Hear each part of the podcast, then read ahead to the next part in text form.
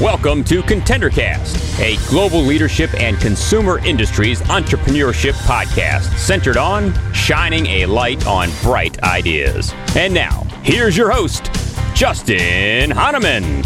Thanks for listening, thanks for tuning, thanks for downloading, thanks for subscribing. It's Justin Hahnemann and the ContenderCast. We're shining a light on bright ideas today. A company first time on the podcast, the Vegan Knife. I can't even wait to introduce you to their owner, Julie Butcher. Julie, it's so great to have you on the podcast. Thank you so much for inviting me, Justin. I'm excited you're here. I mean, like your company name is cool. What you're doing is super cool. Uh, I can't even wait to dive in. For those who don't know, the Vegan Knife, the line of cupcake, cake, and donut mixes that are gluten free, vegan, soy free, nut free, egg free, and dairy free. I know I, that's a long list. I can't even wait to like hear more in just a few minutes. Um, but Julie, it's so great to have you here. Um, as I always do, before we get to the company, I'd love to just understand your background. You know, what were you doing before you decided to la- launch this company? Well, I was actually an attorney. I practiced law for seven years before I decided to um, dive in into the food industry. Wow, that's crazy.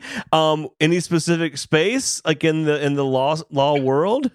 My uh, primary specialty was employment law. Oh, very good, awesome. All right, and so how did you decide? You know what? I'm just gonna.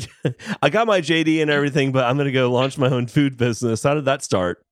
Well, um, when you practice law, your life is pretty stressful. And the type of work that I was doing required me to travel a lot. And I really wanted to start a family.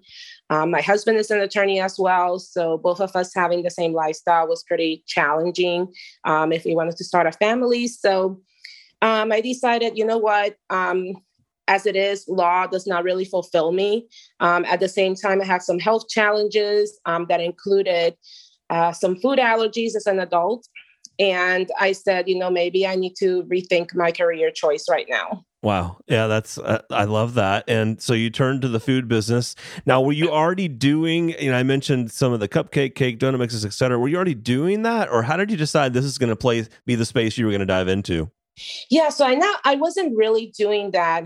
Um, it started because, you know, as I said, I, I had a multitude of health issues, and um, I found this amazing doctor, and she was able to diagnose me with those food allergies. But the challenge was when you went to the supermarket, there really was not anything that um, someone that had multiple food allergies could buy in terms of desserts. So I told her, I said, Look, what am I supposed to do for my birthday?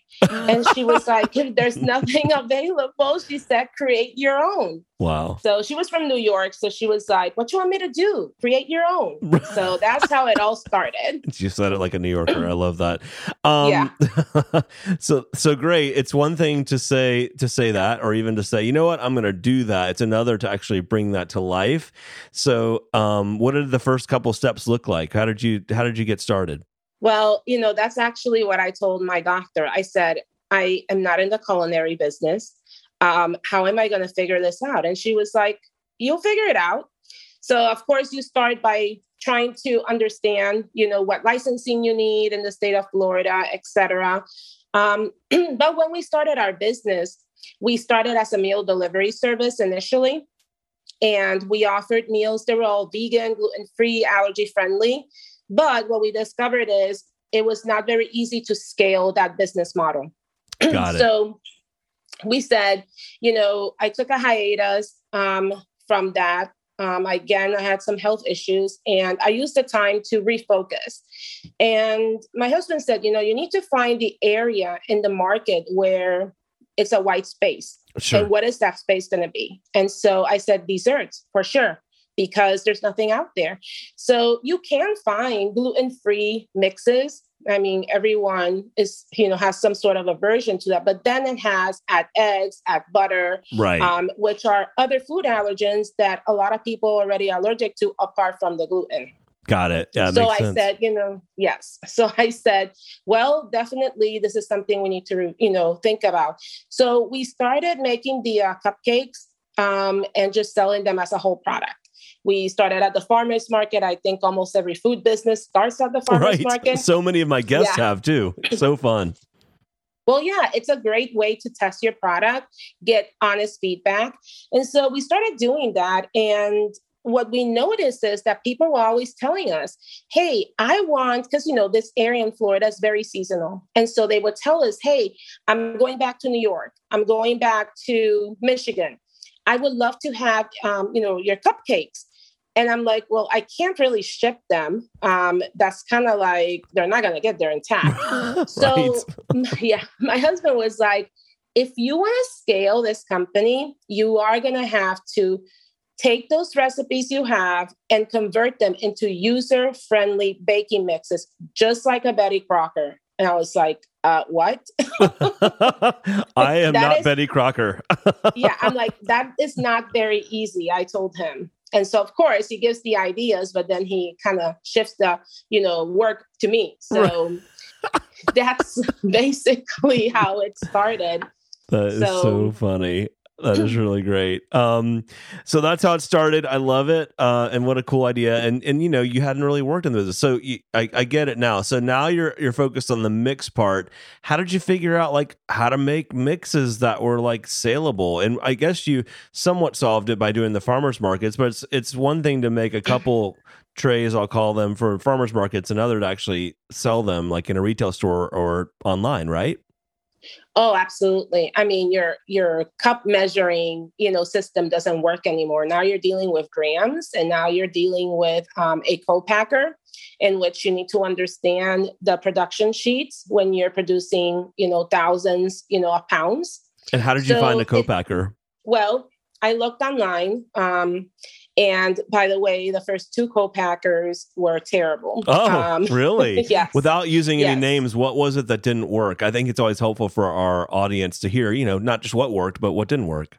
Well, the first co-packer um, had a very interesting uh, pricing system um, that was yeah that was not very beneficial. It wasn't very clear.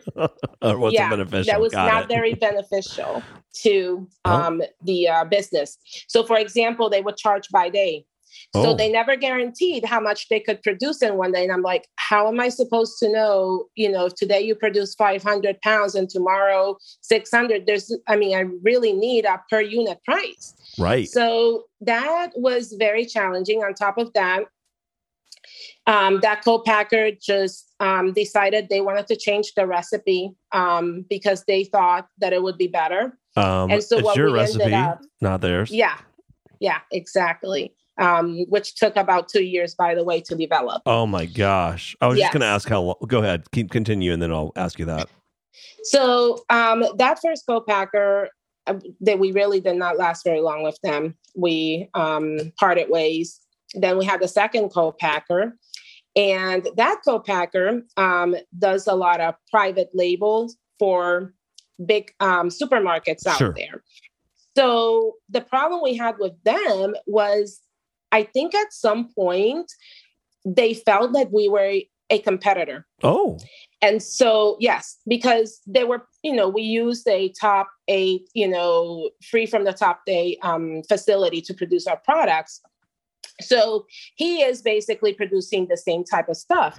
And Got so it. at some point, we were like, well, the way they were acting, we were like, I think these people are starting to think that, you know, we're a competitor and a co-packer should really be a partnership. So we decided to part ways with them, and now we're on our third co-packer, and they're fantastic. It's truly a partnership. Um, if I have a question or if I need anything, I can just pick up the phone, call their, you know, the owner's cell phone, or send them an email. And they're sure. very responsive. So but you know for those of you who want to be uh, food entrepreneurs i think that would be the best piece of advice i can give you is if your relationship with your co-packer is not a true partnership um, you really need to find someone else totally. because they oh yeah i mean if you think about it they're stepping in in your shoes and the success of your product a lot of it is going to come down to how well your co-packer is you know producing your recipe. Right. No doubt. That's so true. Mm-hmm. Now, how long did it take? You mentioned 2 years. So, how uh, you it, so what was in that 2 years to create your mix? Like uh, what did that process look like? Well, um, I would say um, the hardest product for me to create is our birthday cupcake. Um, but it also is the most popular item that we have. And that is because I am very type A, very particular. and unless I would eat it, I am not going to put, you know, my name on a product. So that one was actually um, we we had really four core products in the beginning, including the birthday, but I kept tweaking it. Um, and that one I would say was the last one to to go out into market. We reformulated it several times before I was like, I'm happy with it. Got it. So it's um, a lot of obviously converting um, the recipes in, into grams and now make it scalable. Um, and then on top of that, dealing with um, the pouches um, and all the instructions on it and all the graphic work, right. etc. How and, did you figure out packaging and things? Like again, you hadn't been in the industry, right? So how did you sort right. out how to do that? How to pour the right amount? How to like put the barcode and all? I mean, you know, what? How did you sort through that?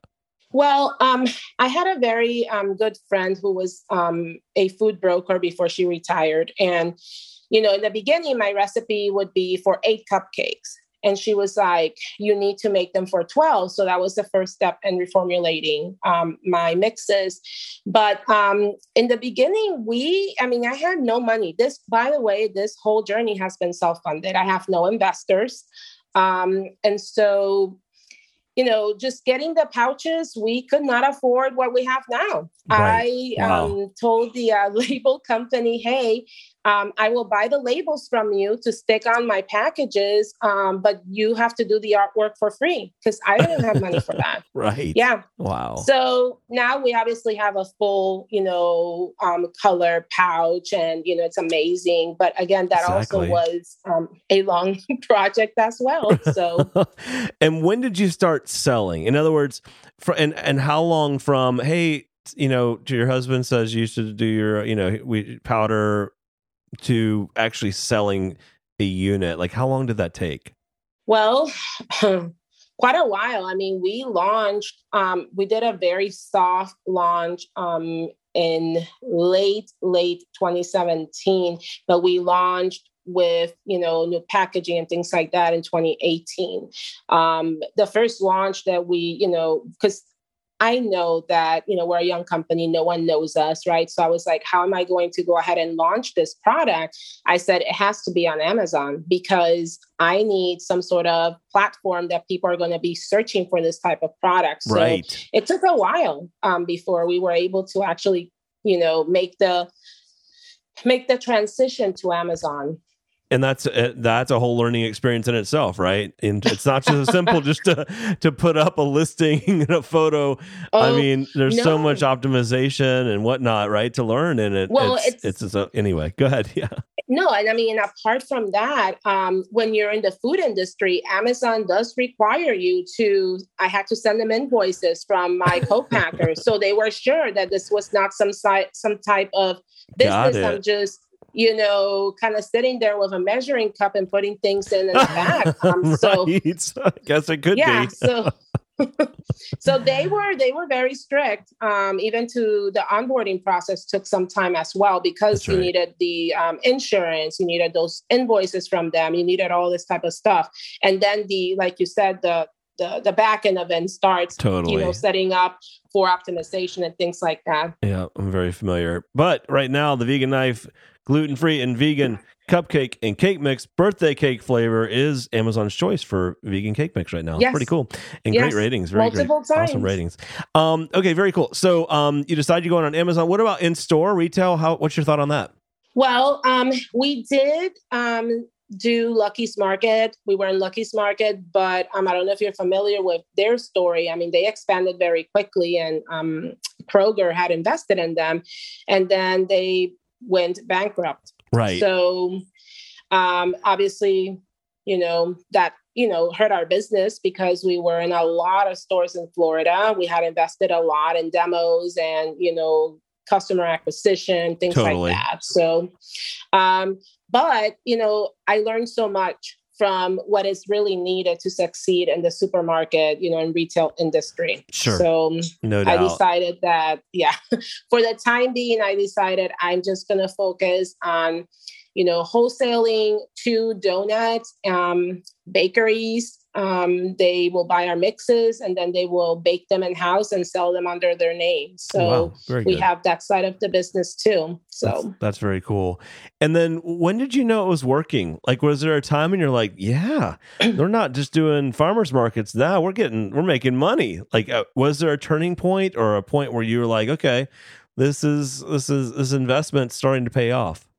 I would say when we started seeing the sales on Amazon, and then we started noticing that all these bakeries and donut shops were ordering our product. Um, when you start seeing these orders of 9, 10, 11, 12 of one product, right. I was Multiples. like, hold on a second. Because honestly, when I created this product, I saw it as home cook, you know, wants to bake a cake for themselves or for the child, you right. know, I mean, there there needs to be a solution. I honestly did not envision that these bakeries and donut shops were going to start buying our product. So that's when I was like, if these you know bakeries and donut shops are buying our stuff, baking it, and getting money from it, I think that this is working. Right. I'd say so. Gosh, that's awesome. And then how do you think about different flavors versus like did you launch with one flavor or three or two? Like what did that look like then and now? Well, um, we wanted to launch with, you know, at least a nice variety. So we did start with um, the uh, chocolate was the first one created. Um, we did the uh, cinnamon sugar donut. Um, we had the vanilla spice; those were created more like um, during the fall, winter time, and then obviously, you know, as time went by and people started making the switch to we want something sugar free, then we decided to launch a sugar free version of our birthday cupcake mix. Um, so kind of, you know, I, I, still keep on trying to do product development. Um, I foresee expanding into maybe like the pancake, you know, oh, yeah. mixes, Perfect. things yeah. like, you know, things like that. So love that idea. Very, very cool. Um, man, it's so fun to see. Uh, you know, it's so, it's taken time, and yet here you are. You know, you've had some successes, you've had some setbacks, but you've had more successes, and um, it's just exciting to see where you are and where you're headed. I always love to ask our guests what would be two or three of their biggest lessons learned. You talked about the co-packer earlier. Um, we have a lot of entrepreneurs that listen to our podcast. What what else could you share with our listeners as they're thinking about starting a brand like this? Yeah, absolutely. And you know, before talking about that, I, I wanted to encourage everyone because um, you know, during business, like I'm gonna, you know, talk about these lessons in a second, but sometimes you're going to maybe feel like I'm not making any progress. But if you really believe in you and in your brand, you should not give up. For example, I don't know if you know this, but I recently was um, one of the 10 uh, female winners of the Stacy's Rise Project of 2021, Amazing. which is Yes. So, you know, that is a program in conjunction um, with Stacy Pita Chips. We got mentorship from executives at Frito Lay um, and PepsiCo um, during this program. And Reese Witherspoon was the um, partner for the program as well as a so female cool. entrepreneur. So cool. So, I mean, I got selected out of, you know, over 9,000 applications. Unbelievable. So, that's so, yeah, you should be so, proud of that. I mean, that's so great. Absolutely. But, you know, if I would have quit when I had some of these setbacks, I would have never gotten to this point, you know. No so, doubt. the lessons that I want, you know, people to know is number one, at times when you start a company you know you have a very specific idea of what your product or service will be but it's okay if your vision changes you know along the way. Um, some people may think that if you have to kind of change paths that you're failing um, but to the contrary you are being a smart business person by actually shifting gears. That's what i had to do um, when i felt like well you know maybe this um, meal delivery service you know it's not that scalable then i need to regroup and shift. So sure. i would say that would be the first lesson. And then the other lesson i would say is you know as a business owner you will face multiple challenges um, every single business owner i've ever spoken to has a lot even the most successful ones have a laundry list of setbacks but you know, the key is how do you handle those challenges? Right. And your success will be determined by how you handle those. You know, you figure out how you can fix it, you learn from it, and you move forward with the company. Wow, I love that. Such great advice, and and um and yeah, you, it, it's you're right. Sometimes plans change, but your vision for the you know doing something and, and making an impact and launching a brand stays the same, right? And you've got to be flexible. Yes. Um, share with our audience where they can find you, connect with you, buy your product, etc. So they can buy our product on our website, thevegannKnife.com, or they can also buy our product on Amazon. That's easy. Julie, Yeah. so fun having you on today. It's been so great Thank meeting you. Um, I hope you'll come back down the road as you continue to grow and evolve the business and launch new flavors and get into new stores. And uh, I know you'll have more stories for us. So thanks so much for being here with us today. Oh, thank you for having me. The Contender Cast is sponsored by Henderson Shapiro Peck and powered by Contender Brands. You can download additional ContenderCast episodes directly via Apple Podcasts, Google Podcasts, Amazon Music, Spotify, iHeartMedia, YouTube, and other preferred podcast platforms. If you would like to be a guest on the ContenderCast, connect with us at contendercast.com. This is Brian Benson reminding you that every winner started as a contender.